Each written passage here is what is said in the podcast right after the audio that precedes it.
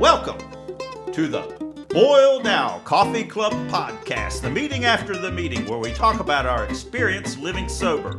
We don't speak for Alcoholics Anonymous. This is only our experience. We have no monopoly on sobriety. If you don't like our approach, that's okay. There's lots of ways to live and lots of ways to live sober. I'm Sam. This works for us. Damn it. We're Major and Max. Minor. No, Major and Max, the Mayhem Brothers. No. I'm Max. Yeah, no, I'm not doing that one. Okay, I'll be who I am. I'm Don. Yeah, whatever. Oh, I mean, uh, hi, I'm Sam. Sam. What's shaking? Um. Oh, I remember when Cliff would walk in on the show. Cheers. And he said, "What's shaking, Cliff? All four cheeks and a couple of chins." That, well, that sounds good. Yeah. Keep it shaking. You know, I had somebody ask to be on the Boiled Owl You did. at a meeting the other day. Yeah. He wanted to be on, and I said, okay, but you've got to be able to cite the reference that the Boiled Owl, where the Boiled Owl mm, comes from. So many people don't know. I didn't know that the boiled owl was. Is that in the big book? I was going. Is it in the big book? You know, I came down on him. I was like, "You must not be reading your big book." so he said, "Well, I oh yeah yeah I I I know where it is." He pulled out his phone and Googled it, and it's like it's, uh, that's way too easy. Well, yeah, You can just look it up. it's true. Do you know where it is? Page 47, No, 57, no. 67, Keep going. 87, No, you got to go higher. 97, High. 1 157. 158. You got pretty close there.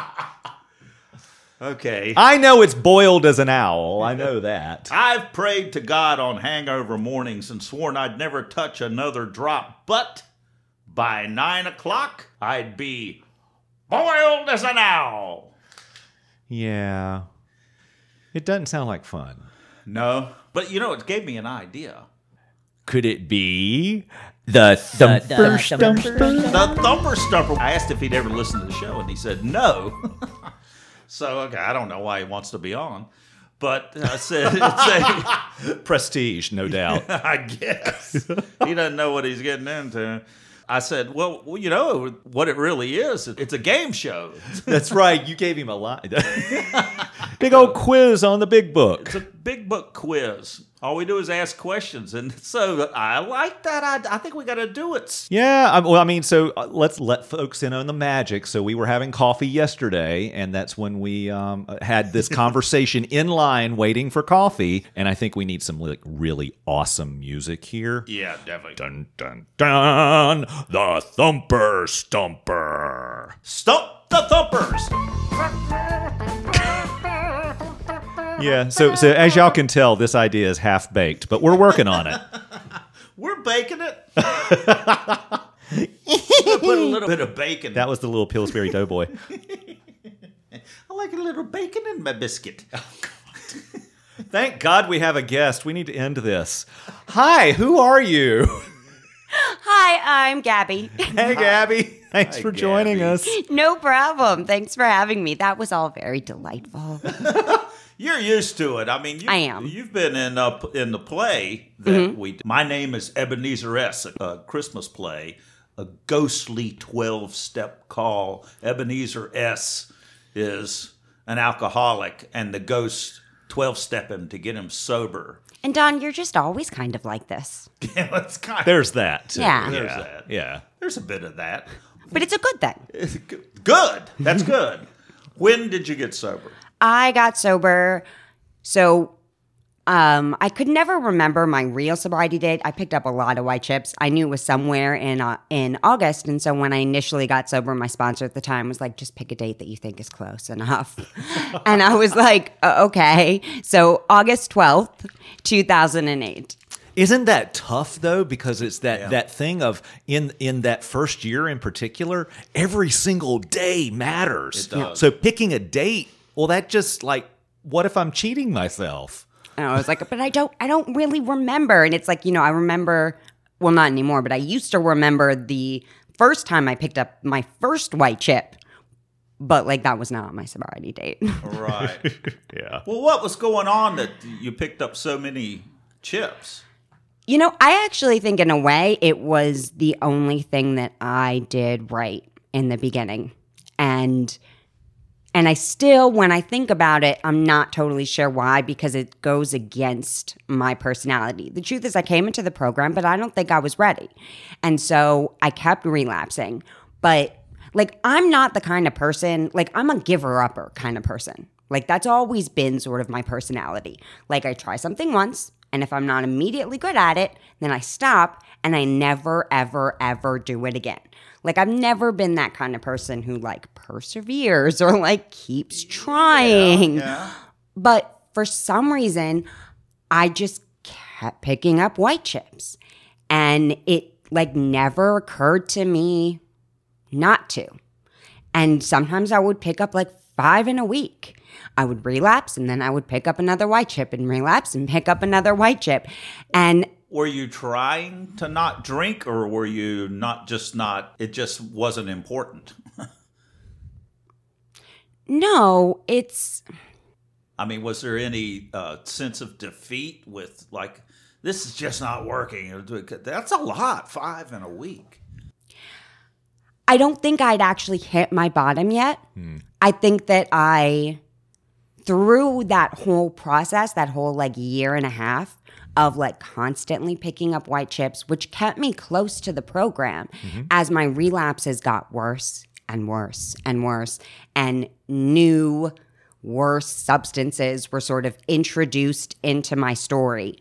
Um, so the reason I say I think that it's something I did right is I just think that it wasn't my time. But instead of picking up a white chip and then disappearing for a year and then kind of making my way back, I think I something inside me said that there's something here. I don't know what it is and I don't understand it and I don't know if I want it, but I'm not ready to completely shut the like I, I want to stay close to it.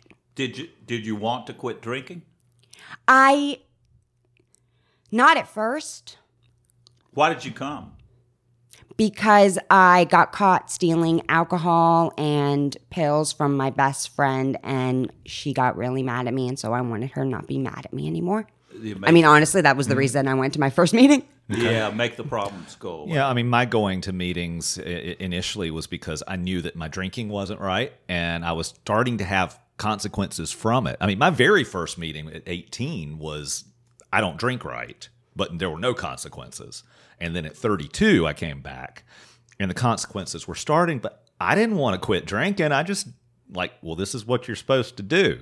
You guys supposed to go to AA, and so I picked up chips, and I picked up chips, and I picked up chips, and and got sick of picking up chips and went out.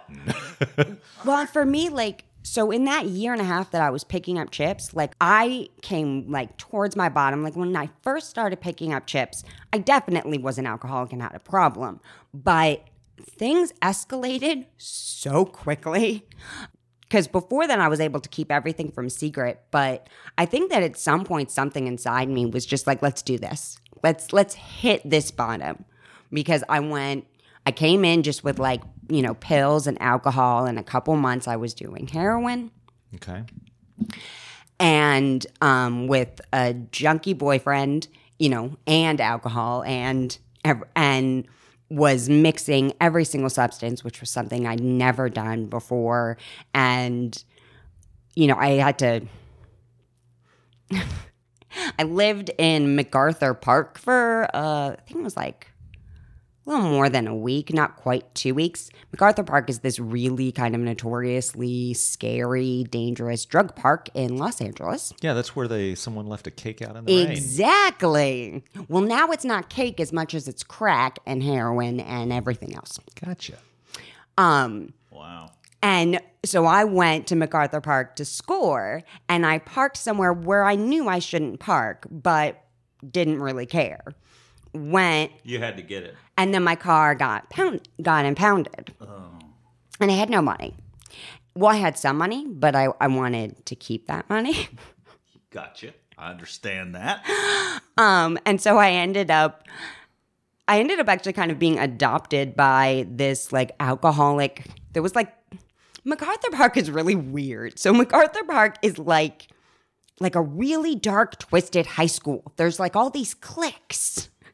There's like this gang and that gang and the people who do these drugs and that drugs. And Yeah. then way off at the end of the park, there's like the little weird old man alcoholic hermit gang. Wow. And they've probably been there the longest. And they've made these like little lean tos out of whatever they could find, kind of way in the back. Um, and and they all kind of have some sort of mental illness, or maybe it's the alcoholism, or who knows. But Kind the guy, like the homeless. yeah, The, the stereotypical drunk, Yeah. kind of. E- Yeah. the the trench oh. coat under the bridge exactly. type thing. Yeah. Exactly. That's what I thought And like AA was filled with. Yeah. Right. And Magi, the guy who sort of adopted me for a week, he said that he'd been living there for like 30, 30 something years. Oh wow. And I don't even remember. I just know, I guess I passed out on a park bench. And then I woke up in a weird little lean to. And there was a man pacing back and forth outside, which he, I mean, it's funny. It's like even even in your darkest hours and even amongst drunks, like you can still I feel like you know, we are still good people underneath all of that.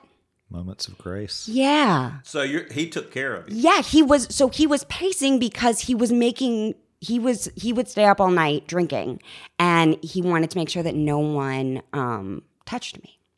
Wow. How, so you stayed there a week? A little bit more than that. Took a little time to panhandle to get money to get my car out of Hawk. But you had money. Well, th- and then I mean, quickly didn't have money, but like, this was Los Angeles. Getting my car out of Hawk was no cheap thing. Yeah. well, And of course, it kept increasing with every day because Yeah. there's like fees. But at the time, like, and of course, at that time, I had like this cute little condo in Encino Um, That you just couldn't get to. that I just couldn't get to. So you're living in the park. And, Bro, this uh, this is dysfunctional. It seems like. and, well, and, know, it sounds pretty fun to me. Yeah, I mean, well, it's a vacation. But the funny thing is, like before that, like before the start of things really went to hell when I went to that first meeting. Um and and I'm not it's not at all because of the meeting, but I think it was like I walked in and there was this solution and I knew it was my solution, but you but weren't I- ready. but I didn't want it. Mm. But I knew that it was my solution. Yeah. And Boy, I know that feeling. When And I so, walked in, like, what happened. It was this year and a half where I packed in so much shit. like things just got so bad so quickly. And after it's all said and done, like sort of grateful about it because I think I think I needed that because even though at the time I don't remember thinking that like I didn't think I was an alcoholic, I don't think I did. I think that, you know, deep down I knew that something was wrong. right, right. Um, You didn't think you were really an alcoholic. and then I really had a problem that from you had to learn that. You, you know, we Or- all, every one of us learns that by failing at, and I think it didn't drinking. I think I knew I had a problem. I didn't think that it had control over me. Mm-hmm. So I think that I needed this year where like it became where like stuff like living in the park. Right. And like where it be it became really clear. you knew you were powerless over alcohol and drugs, but you weren't convinced your life was unmanageable. Yeah. Oh, that actually. So even when I got sober, it took me a good two years, two and a half, three years to finally realize, like, like I would read "Take My Will in My Life," and I, you know, I know English. I knew the words. I knew what they meant, but I don't think I meant it. Like, I think that I was just like, take drugs and alcohol. Like, I tried so hard to cling to control over my life, especially like my romantic life, which was just absurd because I really had I had no business. But I would go like when I was sober the first 3 years, I would go on these self will run riot jags that really were like alcohol binges, except stone cold sober.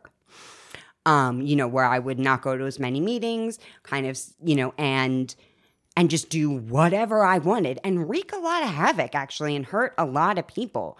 And then I say that I used to use AA as a band aid for the first couple years. So like then after my self will run riot jag, when things like hurt so much and I was maybe almost about to drink, I would like jump back into the program really hard for a couple months and then I would like do it again. Get things a little bit better. Yeah. And Get then take better. control Yeah. back. Yeah. Exactly. And uh, finally, I ended up hitting a real bottom with like a real bottom with that. And Not a drink. this is not drinking. I This did not is- drink, Yeah. But You hit a bottom with powerlessness. and I could have. Like, so, and that was actually when I realized that the truth, that there is truth and complete truth. And if you relapse, you don't start at the beginning, you start where you left off. And where When I pick up. Yeah. And where I left off was wanting to use drugs and alcohol as a means to kill myself. Hmm. And when I hit this bottom, I started to have those same thoughts. Uh huh. Yeah. And then and it was because there was this thing with my old sponsor and and so when I started to have those thoughts, I just like there was this other this woman that I wanted to be my new sponsor and she was really busy or something. She wasn't getting back to me and I call she used to joke about this.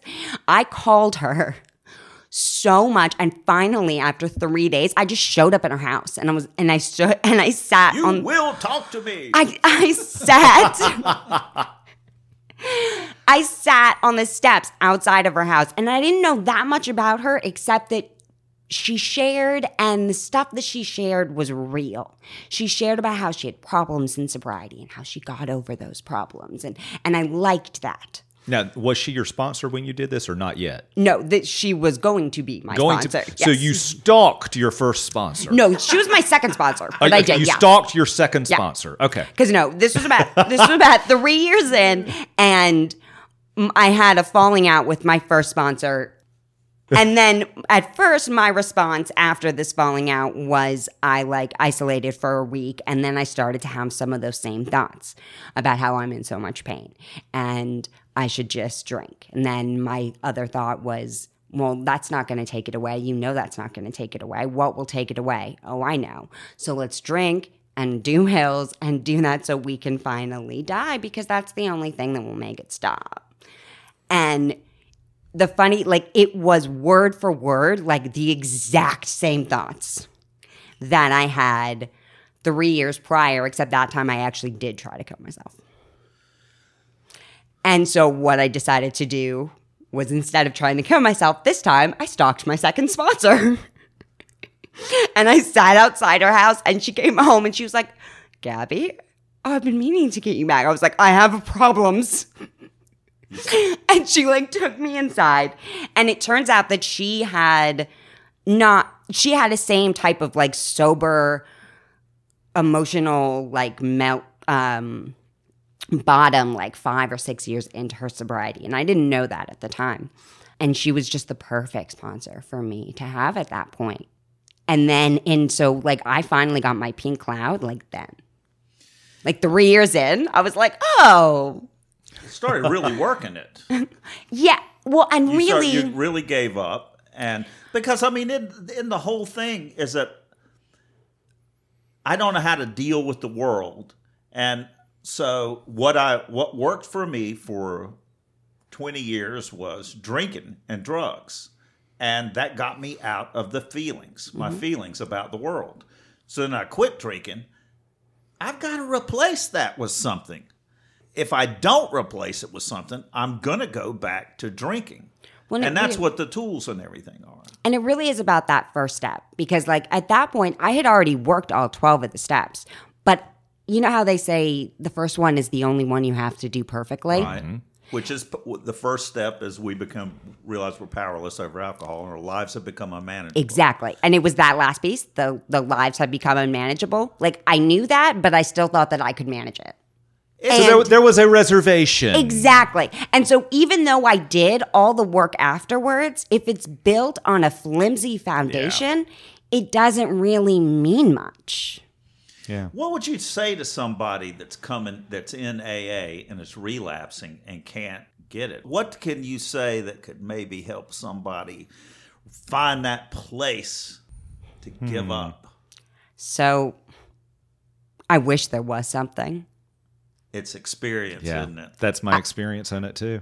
all all I could say is like I said, I do think the fact that I kept relapsing but kept sticking close to the program, um, it made my relapses a lot less fun.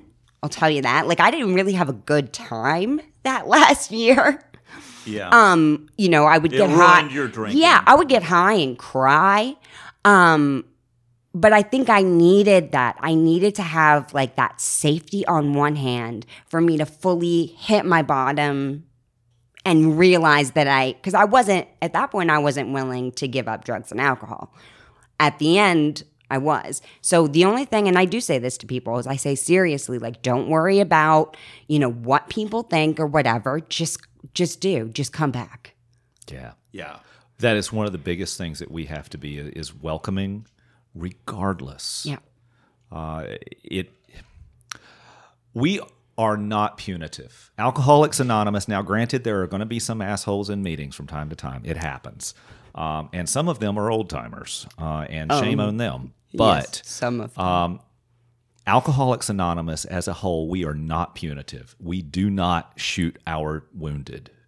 Um, we want people to come back as. we want you to come back, period. I mean, some people are never going to make it back, but we want you to come back. Yeah. And we want the best for you. We want you to get what we've got. There's no judgment with it. There's a, there's that um, one guy that g- gives out chips in Greensboro who used to say there are no failures here. The only failures are those who don't make it back. And that's why it's like we don't have to be punitive. There's no need. Like I wasn't in great shape when I walked into that first my very first meeting, but when I picked when I picked up the chip that was like my last chip, I was really not in good shape. like I didn't you didn't need to punish me more. Like I had been punished. like Yeah. And not being punitive, you know, I, I, I want to, to clarify my position on this is that, you know, that doesn't mean that we're going to necessarily coddle you either. Um, you know, there are people who need to be loved and, and, and, and just shown to, to be coddled. There, there are people who need to be held and, and, and such. And there are people who need to have a finger wagged in their face and told that you need to get your ass shut up, take the cotton out of your ears and put it in your mouth, sonny. Um, and um, and shut up and listen. Uh, and you know, thank God we've got all these different people who sponsor in all these different styles because you know ultimately we we do wind up finding who fits for us. See, and I needed a combination of the 2 Um, and now I need something a little different, but then that's what I needed. And so my first two sponsors were very much that, um, especially the one who kind of helped me with that second bottom. And I work, I feel like the steps I worked with her, I really worked them. Um, and she, like, she knew when to coddle me and when to like validate my feelings and validate my emotions. Um, but she also knew like I came to her and I was a mess, you know? And and I wanted to get away with all the stuff that I got away with with my old sponsor. Of course you did. And even though she kept remind and then and and so I kept pushing boundaries. I was like a little post traumatic stress teenager child. And like 6 months in, she just turned to me and she went, "I need you to stop referencing your old sponsor because you look how that turned out. Is that what you want again?" And I was like, "No." And she's like, "And when you come here, we're gonna work on the steps. If you wanna talk and go on and on and on, that's fine. I don't wanna hear it. That's not my role. And I like started to cry, and she was like, You could cry. It's okay. But she like put these really like strict rules, and she was very sweet. But like, she, and she'd been because I've been driving her crazy. Yeah. Um, and then finally her sponsor was like, it seems like that one needs boundaries. and the truth is, like, and I find that this is true for most alcoholics. Like, at first, when she first started putting down those boundaries, I cried. I was like, no. But I thrived under them. It was exactly what I needed. Yeah, because You know, I would meet with her you for an don't know What hour. you need. Exactly. Yeah, I absolutely hate discipline, and it sure does make my life a lot better. Yeah. I hate yeah, it. but I fight it every time, even though I know Yes, that a little bit of like structure. Yes. You said at one point that uh, you can read English, so you know what the words meant. And, you know, some of these words have it. 20 years later, I'm still discovering what, the, you know, how deep it goes. Yes. What does and, boiled mean? Yeah, for example, boiled. What's the difference between boiled and braised? And parboiled. Well, that's not really the question, though. Oh, The oh, did you have a point? is- yes, I did have a point, and the point is, what does unmanageability mean? When in the first step, when it says my life is unmanageable, so it sounds like you had a, a kind of a career of deciding what unmanageable means. What's an example of something that you were doing that was turned out to be unmanageable, but you thought you had it under control until you discovered you didn't. Can you give a specific example? Well done. Um, so I think unmanageability is one of those things where it is it has changed throughout my sobriety too. Like what was unmanageable then, like I, I wouldn't I could never get to that point of unmanageability. I mean, I probably could, but like right now my tolerance is a lot higher. So what's like unmanageable to me now, like old me would have been like what? Yeah, mhm, I understand. so when I was in high school, I didn't drink every day, but I would binge every weekend. And I didn't think that it was a problem because I was just drinking on weekends. Yeah, and didn't drink. also, but I did realize, and I remember like pretty clearly, I remember at one point I started to see that there were a lot of times that I would drink more than I wanted to. And I would end up messy drunk and embarrass myself. I was a 16 year old girl, you know? I cared about embarrassing myself in front of my peers. But then if I would try to not drink that much, I couldn't really do it. Which is a definition of alcoholism. Yeah. This is one thing I did, and this was like, I thought that I wasn't an alcoholic because I was able to manage my drinking. And this is one way that I chose to manage my drinking, which, in my opinion, is like the most alcoholic way anyone could choose to manage your drinking. Mm. So I discovered at one point that whenever I drank red wine, I got such a horrible, horrible drunk so quickly, so messy. And a lot of times it was so bad that there was like at least a 50 50% chance that I would not want to go out Saturday night because I had such a bad time on Friday night. Not always, I would say 50 50. But so for like most of my senior year of high school, I would like choose to drink red wine and have this horrible time Friday just because there was a chance that I would maybe not want to go out and drink on Saturday. But the unmanageability thing is at the time, like now. Wait a minute. What's the managing there? You're manage. You're you're Oh, trying I- to keep. no, I from- no, totally see, get but it. that's the thing. Like I felt like I was managing it. I Don, you're not really an alcoholic. I get this. Okay, do you? I get so let me tell you why I get this. It's completely it's not alcohol, but it's it's smoking. I grew up with childhood asthma. I used a rescue inhaler all throughout my childhood and into my teens. And then I started smoking because I liked inhaling my inhaler. Yeah. Okay? Mm-hmm. It's a lo- it's it's fucked up thinking along those Yeah. lines. That's what was just described by Gabby. Well, and it was because it was the only thing like that would sometimes get me to not want to go out on Saturday. Uh. And felt, and that's the thing. Like now looking back, I'm like, oh my god. But like at the time, like I, I thought, I thought I was makes- You, managing you were it. I hobbling did. yourself. Think misery. I was. but so Yeah. that's one mm. example of, you know, I think your life is unmanageable if the ways that you choose to manage your life are just absurd. Yeah. Yeah.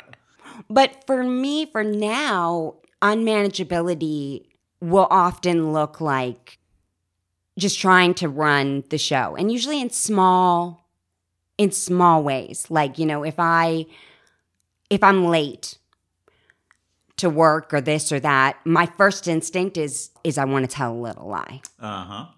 i want to say oh i'm so sorry i'm late there was really bad traffic Yes. Blame it on some little thing. yeah um It's it's not me. It's you know. and Uh, and I say that because that's actually one of the things that I look out for it because like when I'm Right. spiritually fit, I still have that thought. Like Yes. I pull in and I'm still like, okay, this is going to be my little lie, and then I take a deep breath and go, okay, now. I'm not. yeah, not going to do that. Do you ever lie just to evoke a little sympathy? Like, you know, I I would have been here earlier, but I got a telephone call and it was like 20 minutes. And it was, uh, it was You become the victim. Yeah. Because Yes. I know that being a victim is one of your things, It Don. No, it's one one of of it's one of mine too. I don't do it as much anymore, but I used to a lot. but the impulse the doesn't impul- go away No. to do it. And I have to work on that. I mean, I ask God every morning in my morning prayer to, to remove my victimhood, I call it, because I would like to call it martyrdom, but that makes it too heroic. That's so funny though. Don, I didn't know that we had this thing in common. So when I did my second fourth step, the one that mainly was stuff I'd done in sobriety, those self-will and riot jacks, one thing became abundantly clear that I just love playing the victim. I Yes. love it. Yes. And so one thing that I always have to watch out for cuz is a justifiable resentment. So if someone does something to me that truly is not cool, I will hold on to it, nurse it, and then like it will breed. I will be like, let's have like, and and I will before I know it, because that's what I did. I will start creating little situations where I can be the victim here and here, and then old resentments come up, and I'm like, yes, let's fan mm-hmm. that too, mm-hmm. because Build, it's like building a fire. when I look when, when I looked at this fourth step, like my part in basically everything, one one point of my part was played the victim. I was like, Jesus, it's like a hobby. I was like, what It is is. Yeah. Yeah. I guess yeah. now would be a bad time for me to tell y'all that I'm a victimizer. dun dun dun. um, Watch but out. no, the instincts will always be there. I think I had a sponsor kind of explain it to me this way, and this is how I explain it to other people that we're always going to be who we are, and we're always going to have defects and assets and all of that. And yeah, so a lot of times we're still going to have that first thought, which is, oh, he needs a Yes. lie to get out of trouble, mm-hmm. or, you know, something like that. But then what the program teaches you is you actually have your first thought, your second thought, and your first action. And then in your first action, you can choose whether or not you want to act on that first thought or that second thought. Yes. Yeah, the I love that. Absolutely. You can't get rid. You, we don't necessarily get rid of the impulse, No. but we can get rid of the behavior Yeah. and act on it, and it be, it becomes easy. I mean, we make it Well, yeah. sound like it it doesn't go away. Well, but it, it's a Oh, lifelong process. I mean, Oh, yeah. it, it's the, from my experience on it. I've I've said that you know I'm powerless over the first thought popping into my head. I have access to power in the second thought, mm-hmm. And that's where. So it's. I mean, we're saying the same thing different Totally. ways. that I was thinking that the I don't I no longer really think about my life being unmanageable and unmanageability, but I think all the time about powerlessness. Mm-hmm. And that's really where I put my focus on onto that question because there is always a little bit more letting go to do. There is, but I got a question for you: Is powerlessness the same thing as being a victim? No. No. I agree. I agree. Yeah. So I was like, not- wait, he's taking too long Oh, to answer. oh, I got you. I got you because Because- it feels like that when you first So- get 'cause somewhat- so- so You're just like- asking me to be a dish rag. Yeah, just like we might conflate or, or confuse uh, humility with uh, being humiliated. Which happens, Exactly. You know, people would also, I can see the confusion Yeah. of powerlessness being conflated or, or confused with being a victim. Right. And that's Yeah. not what we're talking It's about not here. And that's the hardest thing for me because I was so concerned, like letting go of things where my ego is involved. If it's like a a point of principle, a point of pride that I need to defend. And so, am I not supposed to defend myself? And eh, if I'm going to be powerless, does this mean that I am not going to defend myself when people say bad things about me or what? But you know, so much of the time, I really don't need to. If I am living one day at a time, if I make a mistake, I correct it right then, and I know that's the way I'm living, then someone can have a bad opinion about me. Well, that's their opinion about me. But I know that I'm living one day at a time, correcting. You know, that's not the way I'm living. Now, it is the way I used to live. Mm-hmm. And, and so that rises up, and that's why I feel like I have to defend it. But if I'm really staying in the present moment, I don't need to defend myself because my life is my example. Yeah. See, I think, see, that's very wise and spiritual. Sometimes what I do is I've like learned how to use some of my defects like to help me in a sense. So it's like if someone is talking, is saying bad things, I want to defend myself. But then I also know that I actually, there's been a bunch of times in the past where I've tried to do that and it didn't go well because it just, you don't seem sincere when you're mm-hmm. constantly trying like and so i try to remind myself of that and then but there's still that little ego part that's like so what? I'm just gonna let them win? So then i tell myself it's okay. No i'm going to hold my head high and i am the better person and i'm going to be the bigger man. And they're going to see it and i'm just going to walk by the bigger man. What? That's right. Right? So then Yeah, you one of the- just moved into pride. Well, you know, so one of the one of the best what? things one of the best things that I learned in these rooms, you may be right. I love to Yeah. say you may be right. And I'm done. I just said that you're wrong. But you heard that I said that you're right. Yep. And all I said was that you may be right. Now, yeah, it's playing, and my, my, my pride's involved in all that shit too, but it diffuses a situation. It lets someone think that you are giving them the possibility of being right, even though when I'm saying it, I'm really saying you're full of shit. See, and for me, it's like when I am being the bigger man, they don't know. You know, like, so it's just that little thing that m- helps me get through that like couple hours Yeah. where there's that part in me that just keeps ruminating over it and ruminating over it and ruminating over it. That like stops the rumination. Good. And then I pray Yeah. and then I'm done and I don't remember it the next time. And and that's that that ruminating is the refeeling Exactly. of a resentment. Rehearse That- it. Yes. Don't See- nurse it, don't curse it, don't rehearse it. Yes. See, and I do need to say that and you someone people have probably already talked about this on the show, but when I came in, I actually didn't like so I did have anger. I didn't think I had a lot of it. A lot of it was because um, I have a father who at a point in time was was very angry. And so anger has actually whereas for some people anger was like the easiest emotion for them to access, sad was the easiest emotion for me to access. Anger was a scary emotion. Mm-hmm. I had I you know, if I got angry, I felt like I was being like him, big and scary, and I didn't want to.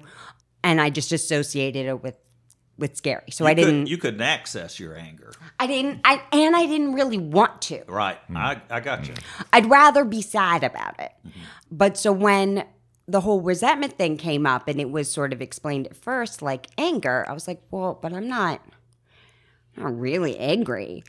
But then when it was expressed like that refeel, mm-hmm. and it's like, so is there an event that you keep replaying over and over and over and over in your head? And there was a lot. And I was like, yeah, like that's I was like, but I'm not angry about it. I just can't stop thinking mm-hmm. about it. So, so you're saying for a definition of resentment, it was what's what are you angry at? And you're saying not because when I first came in, I didn't know what resentment was mm-hmm. at all. I mean, it was just it was a new word to me, and the idea that it's resent emotions, it's like I'm refeeling the same thing again, explains it. Exactly. And I think it, because I just thought it meant anger. Um, which was what, and I was like, well, I don't really have that much. And so it needed to really kind of be explained to me that it's not, it's not just anger at all. It's that, that refeeling. And this is why it's a really good idea to work with a sponsor. Oh, I know. Self taught recovery doesn't really work. Gabby, what's your what's your program today? What do you do today to stay sober? So, what I try to do, and I usually do a pretty good job, and this helps me stay sober, but I also have a lot of anxiety. I'm an anxiety person. And because I'm also an addict, I am someone who doesn't take any medication for anxiety because it's not any it's not safe for me Mm-hmm. um the you know the addictive kind mm-hmm. so You've proven that it doesn't work. You've probably experimented some. Well, I used to abuse it like back in the day. Right. So when I got sober and I went to see a psychiatrist and psychologist, because I do have to say that I am totally all for those kinds of help. They help beautifully with things like mental illness. Mm-hmm. You know, AA helps with alcoholism. And, but if you're having other issues, then Get other help. People absolutely. and other help. And so I, I've gone to both of those things and used both of those things to help deal with things other than my alcoholism. But the truth is, it's all connected, so it all kind of helps. Mm-hmm. My learning how to deal with my so- with my social anxiety really started with the program, actually, and it started with beginning stages of prayer, which for me was actually just singing along to like certain songs that had like prayer messages in them, like um oh yeah, that's good.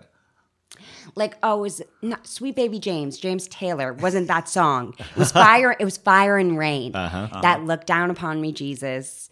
You gotta help me make a stand. Mm-hmm. Something like that. My body's aching. And i would cry in my car and re- and keep like pressing play on the cd thing in my car so that little verse would go over and over again i cry and sing it and cry and sing it and that was my prayer at first because I didn't feel comfortable doing anything else. That's really good. I like that a lot. But because that that song is a prayer. It's Yeah. like a, it's asking for help is what he's doing in that song right there. And so a lot of that still stays. So like one of the things that I do most weeks is I still have a collection of those songs, the songs that kind of spoke to you me. You got a playlist. yeah. And I'll Okay, well let's hear some of the songs. Can you can you name a few? Okay, well there's some they're so weird some of them. Ah, that's okay. Don is all about weird. Yeah. There's Fire and Rain and Let It Be, which is an obvious one, but I just really like it.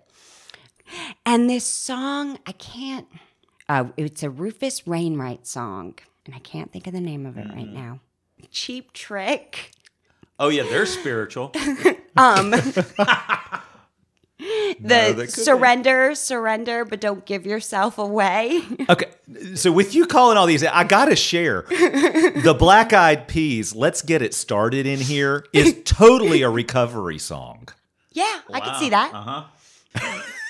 Gabby, send Sam a playlist of about four or five things, and let's post a playlist of uh, Gabby's recovery- spiritual songs. I can do that. spiritual songs. So I try every day to have a little bit of meditation. Now, it works best if it's before I start my day. I don't always do that. And so if I don't do it in the beginning, then I always try to end my day. And usually it can be listening to a song. I also have some like deep breathing and relaxation that I do.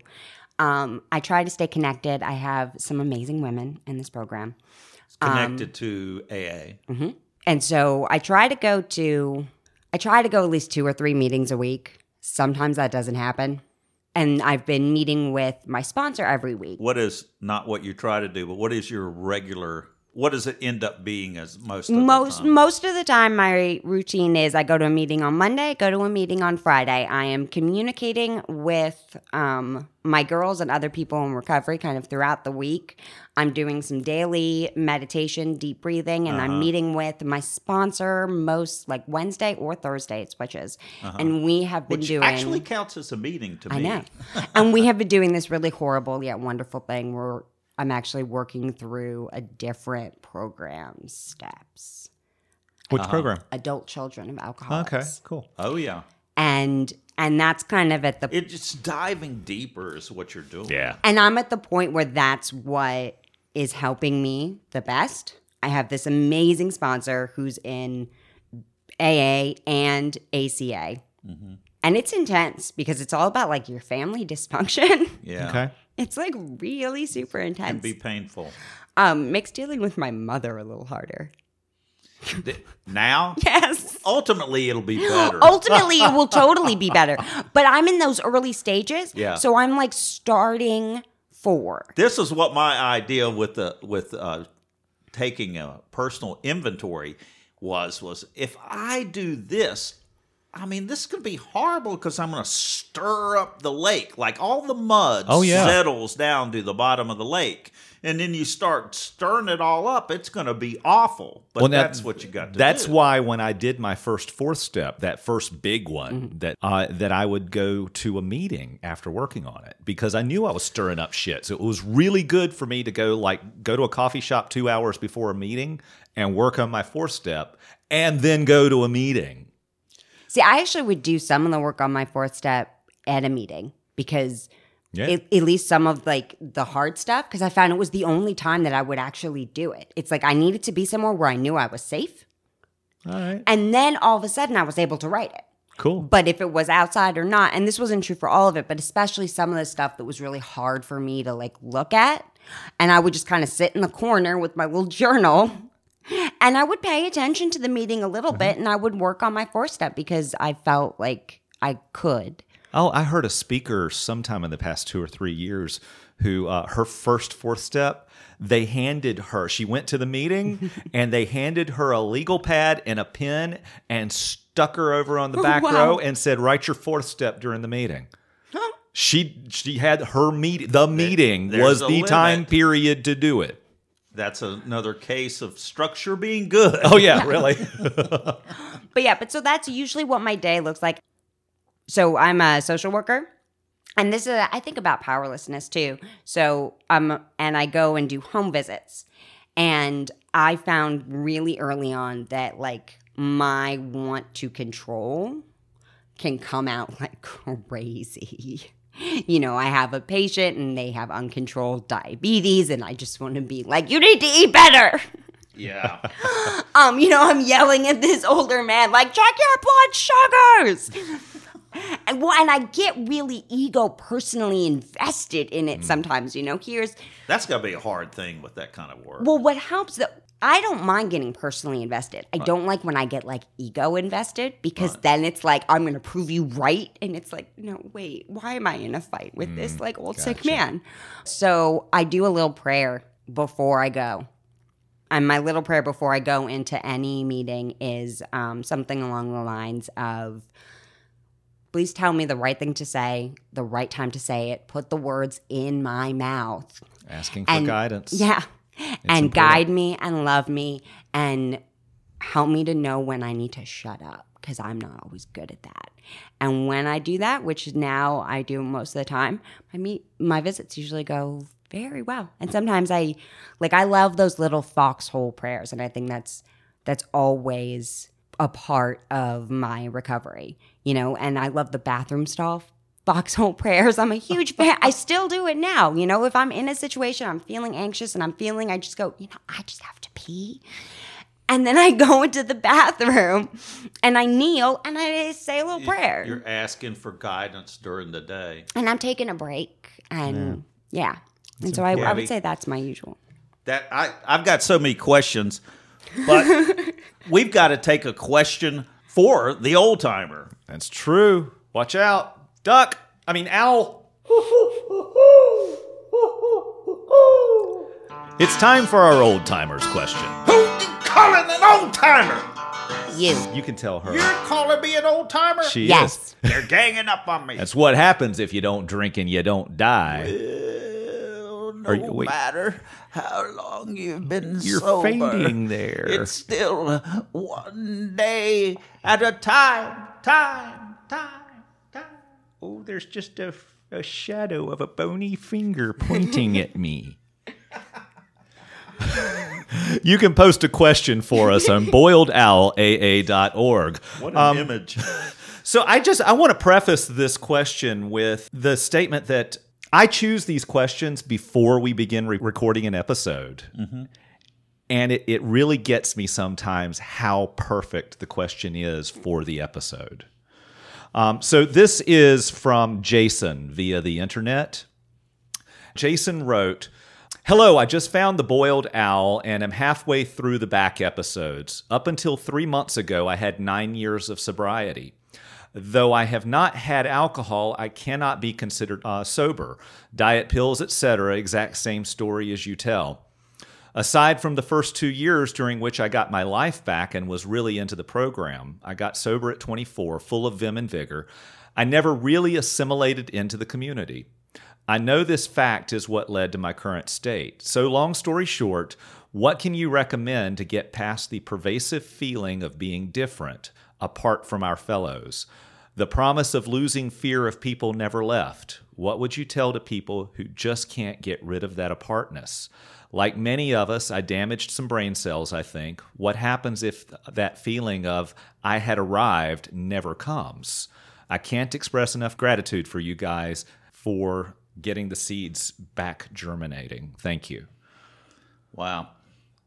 Thanks for the letter. Yeah, Jason, that's a that's a tough letter to write, and it was hard to read too. Yeah. Um, we're glad that we can be here for you, Don. I can certainly identify with him, particularly the apartness. But first, the idea that it won't work. I one time had a sponsee who came into AA when he was 65 years old, maybe 67 years old.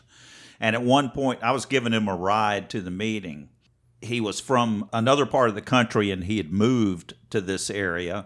He felt totally apart and he just felt like there's no way that he can get sober. And he said, Don, I really like AA and I like what you're doing and and all that you're trying to do, but I think I'm just too old, and I don't think that the program will work for someone at at this stage of my life.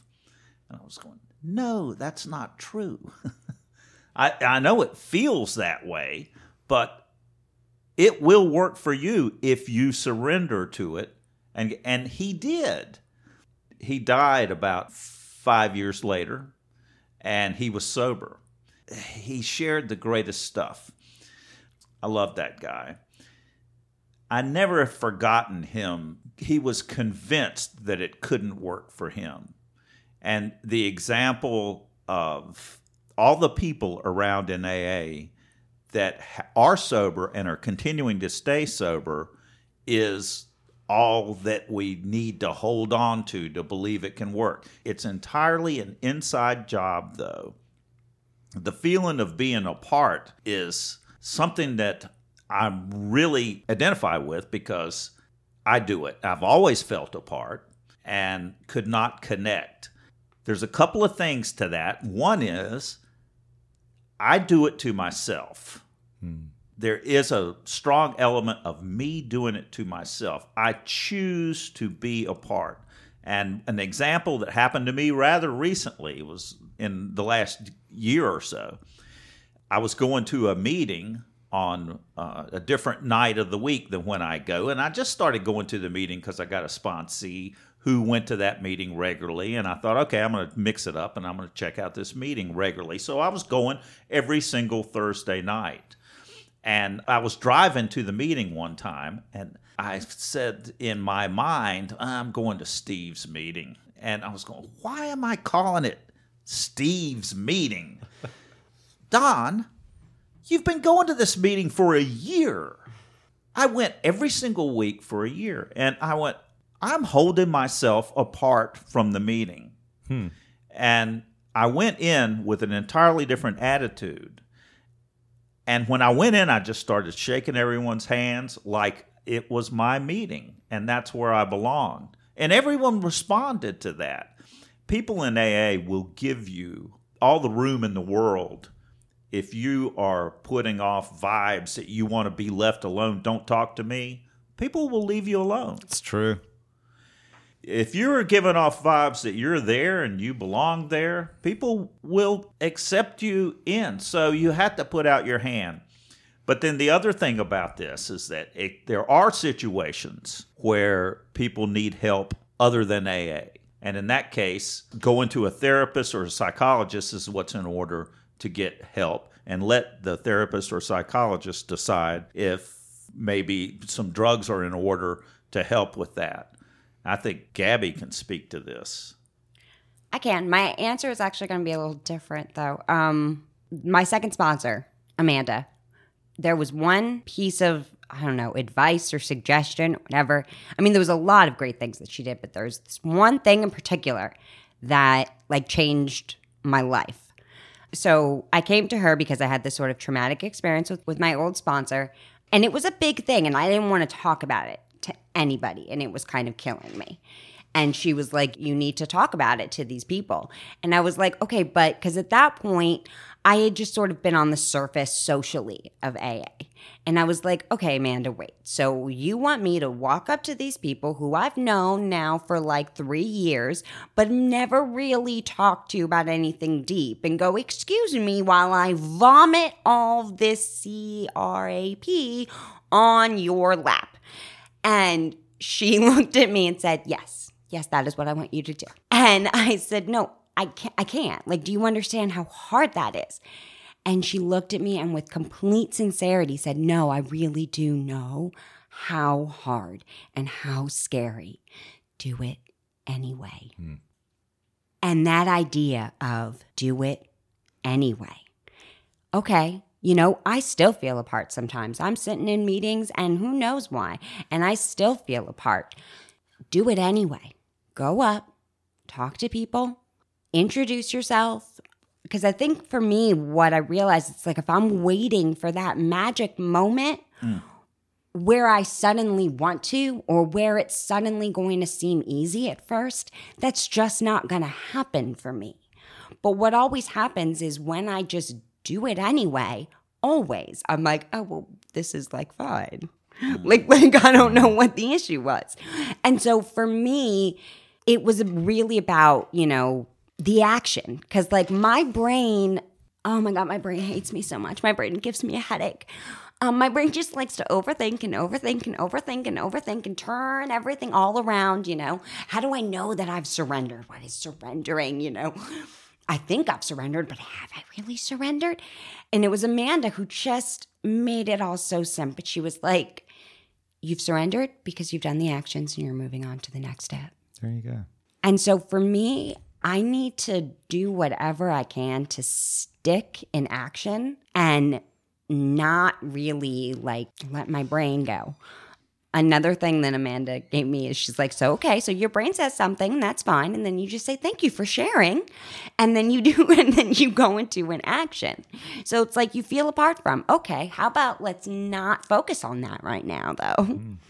But it also says focus to, on the action. Yeah, and it also says to me that like you don't can, focus on the emotion. You can still socialize even if you feel awkward. Mm-hmm. It's okay, especially in o- in AA. It's okay, but it's like you don't need to wait for that moment where you feel confident. You can just do it anyway. You got to act as if. Yeah, act as if.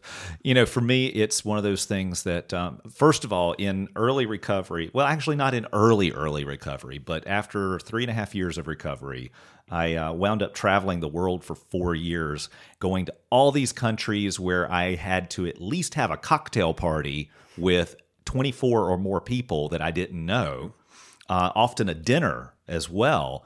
And I had to do this social stuff and I hated it. Mm and I got a lot of practice at it. So that helped a lot. But one of the things that hits me on this is that, you know, if you're brand new to AA, people hopefully are going to be welcoming when you come in the room. They're going to invite you to do things, stuff like that. But after you've been around for a while and you've said no for three years, mm-hmm.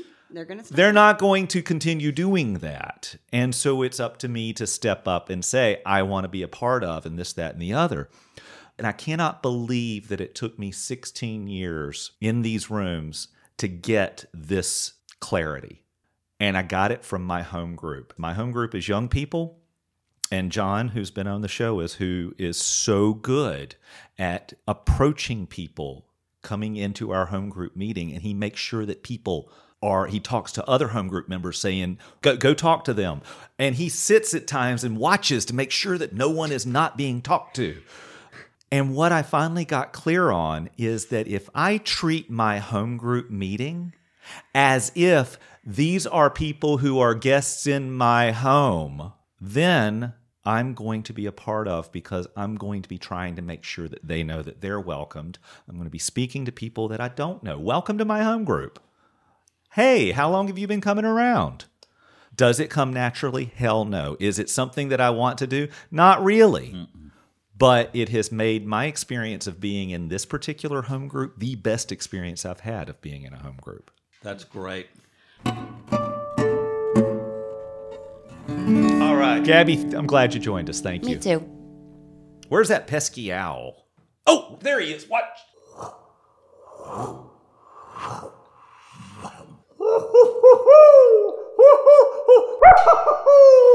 That's a maniacal owl. Yeah, I was like, that sounds like an owl slash witch coming through a wind tunnel. Thanks for joining us. The Boiled Owl podcast is posted on the 1st and 15th of every month. Visit us at boiledowlaa.org or email give a hoot at boiledowlaa.org. If you want to know more about AA, Google Alcoholics Anonymous and your city or visit aa.org. Please note Boiled Owl AA is produced by members of AA and only expresses our experience and opinions. It is not endorsed by AA World Services.